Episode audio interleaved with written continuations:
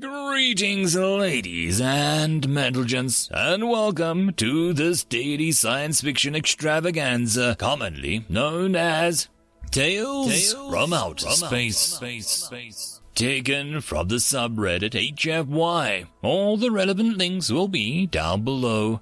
And, as always, I hope that you enjoy. And if you do, please consider supporting the channel. On to the science fiction. Story number one Humans Are Weird Shots, written by Betty Adams. Yeah, just got the call. I need it down in the engine compartment, so sorry, later. Fourth sister stared blankly out after the back of the retreating human as she tried to process the suddenly empty medical bay. She clicked the mandibles thoughtfully and placed the syringe back in the sterile cabinet that she had drawn it from. She lifted her hand to the com unit on the wall and activated it. Chief Engineer, she said crisply. This is Chief Medic. After a moment, the device chimed yes. The cheerful answer came back. Did you summon Fifth Engineer to aid you? Fourth Sister asked. Fifth? Oh, you mean Robinson? Chief Engineer asked. No, he's scheduled for medbay visit today, according to my chart.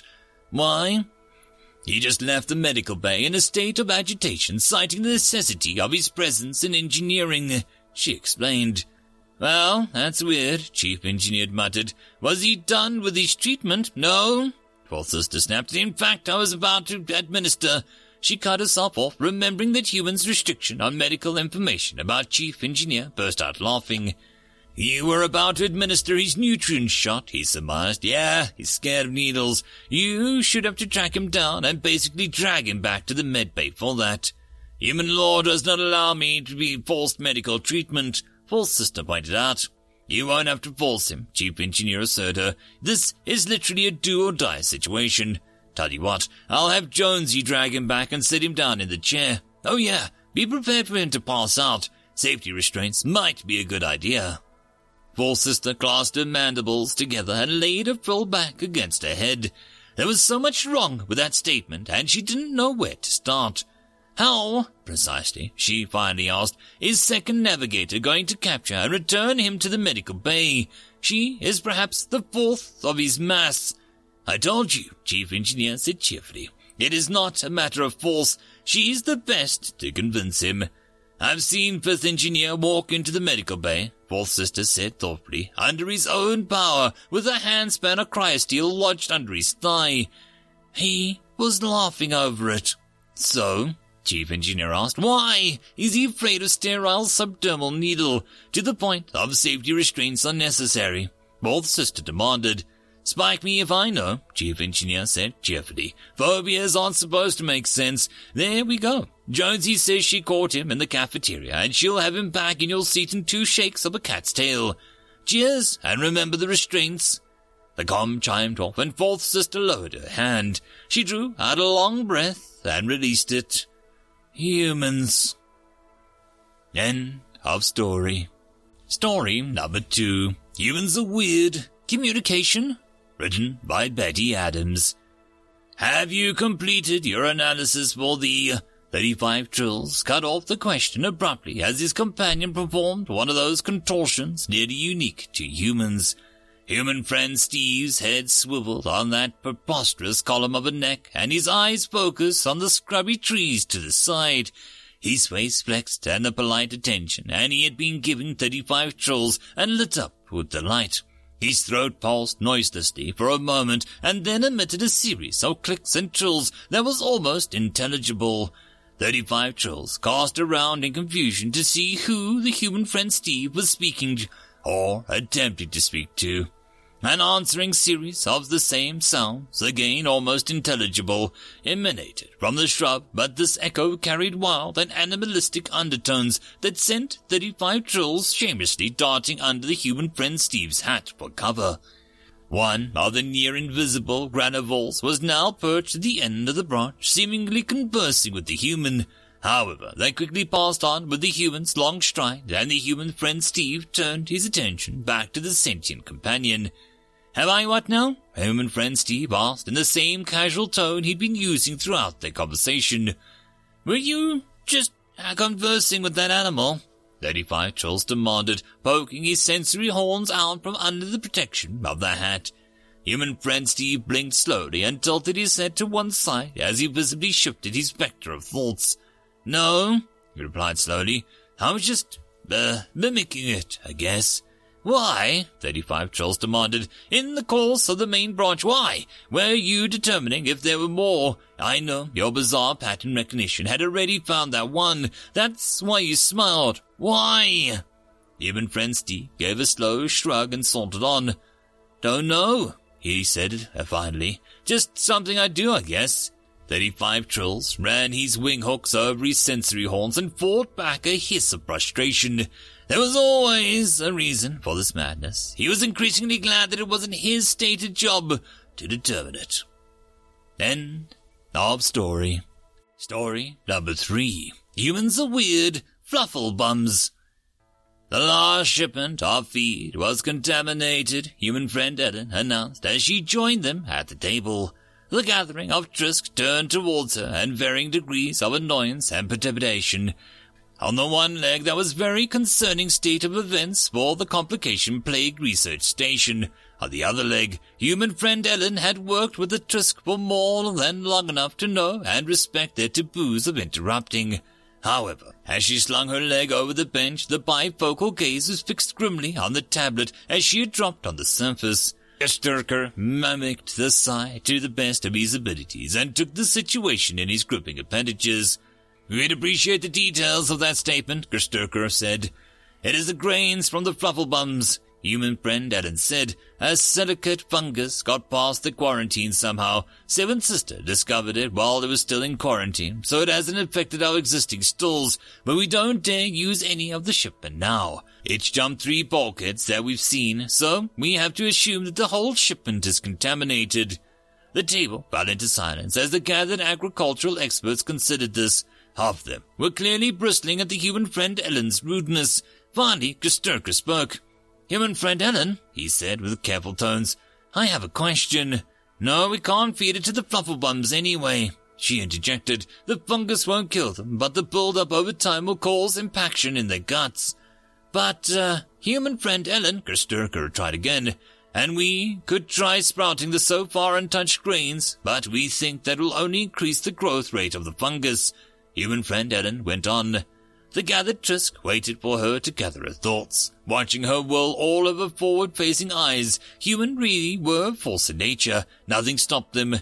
Finally, Gesturka spoke, firmly and quickly.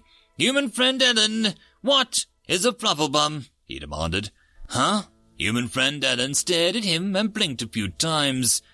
What is a flufflebum? Gesturka said. You know, human friend Ellen said, with a vague wave in the direction of the coops. The chickens. If you meant chickens, Gesturka said carefully, why do you call them flufflebums? Just look at 'em, human friend Ellen said, her face spreading into a grin. Their bums are all like 70% fluff. The Trisk continued to stare at her, waiting for an explanation, but her eyes had dropped down to the tablet as she began muttering to herself about discounts and grain yields. End of story. Story number four. Humans are weird, a very surprising omelette, written by Betty Adams. Will we be able to ingest the food substance? Twistunder asked. He and Tumbles left were hydrating in one of the hydrocarbon tubs that seemed ubiquitous in human supplies.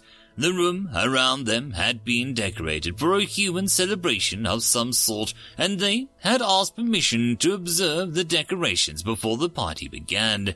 They had been happily scooting around, taking notes on the color schemes, when Twistunder's appendages had begun to itch. The ever-helpful humans had provided them with a hydration tub. From there, they could watch the bustle of the preparations. There should be no problems, Tumbles left answered him. There is almost no nutritional value in it, but it is primarily simple sugars. The guest should be arriving soon. The human holding the green canister called out. Do you all need anything before I go and get a cake thing? It's not a cake, yelled another human across the room. We are fine, Twistunder assured him. Hey, the human said as his face flushed with the dancing lights of eager delight. We were going to do a cake, not a cake, the other human corrected him. On the table over there. The human gestured towards the central table with the canister. But since you little dudes are over here, I can do it right here in front of you, so you can see the colors better. You dudelets like colors, right? We do, Twistunda agreed eagerly. Please, do the cake, not a cake. Interruption came. In front of us, Twistunda continued. We will do that, bud, the human assured him as he turned and strode across the room. What is he going to do with the, um, not a cake? Tumbles left asked. You are not a nutritional expert, Twistunda said, replying in humor, but there will be colors, and we do like colors. He rubbed his appendages in amusement and began to exchange greetings with the arriving humans. The pulsing of the human music started and the lights began flashing wildly. The guests were chatting and eating the small foodstuffs provided for them. After some time, the first two humans reappeared, one still holding the canister and the other holding a glistening sculptured dome of crystal. The lights normalized and the music drifted to an end. Those are pretty colors, Tumbles left said with admiration in the set of his body. What's the canister for? Twistunda suddenly asked as the humans approached. Why is that relevant? Tumbles left asked.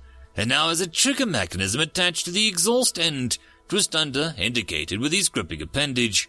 So, um, Tumbles asked absently as he pulled himself further out of the tub as the human set the knotter cake on the table and the lights dimmed well below human tolerance ranges. I think it would be safer underwater, Twistunda stated, matching his actions and words as the canister triggered began clicking in time with the human's hand movements.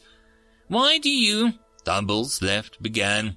With a rushing sound, a spear of flame leapt from the canister trigger, and the humans made a low sounds of approval. Tumbles left stiffened and seemed to stuck at the edge of the tub as the humans played the flame over the knotted cake. The crystalline structure shifted and changed at the touch. Once the entire surface had been altered, the human turned off the flame and the rest of the humans applauded. Tumbles left, eased back into the water, and shuffled closer to Twistunda. The colors, Tumblesoft began softly. Very pretty, Twistunda finished for him. Safer, underwater, Tumbles left observed. Usually is, Twistunda replied.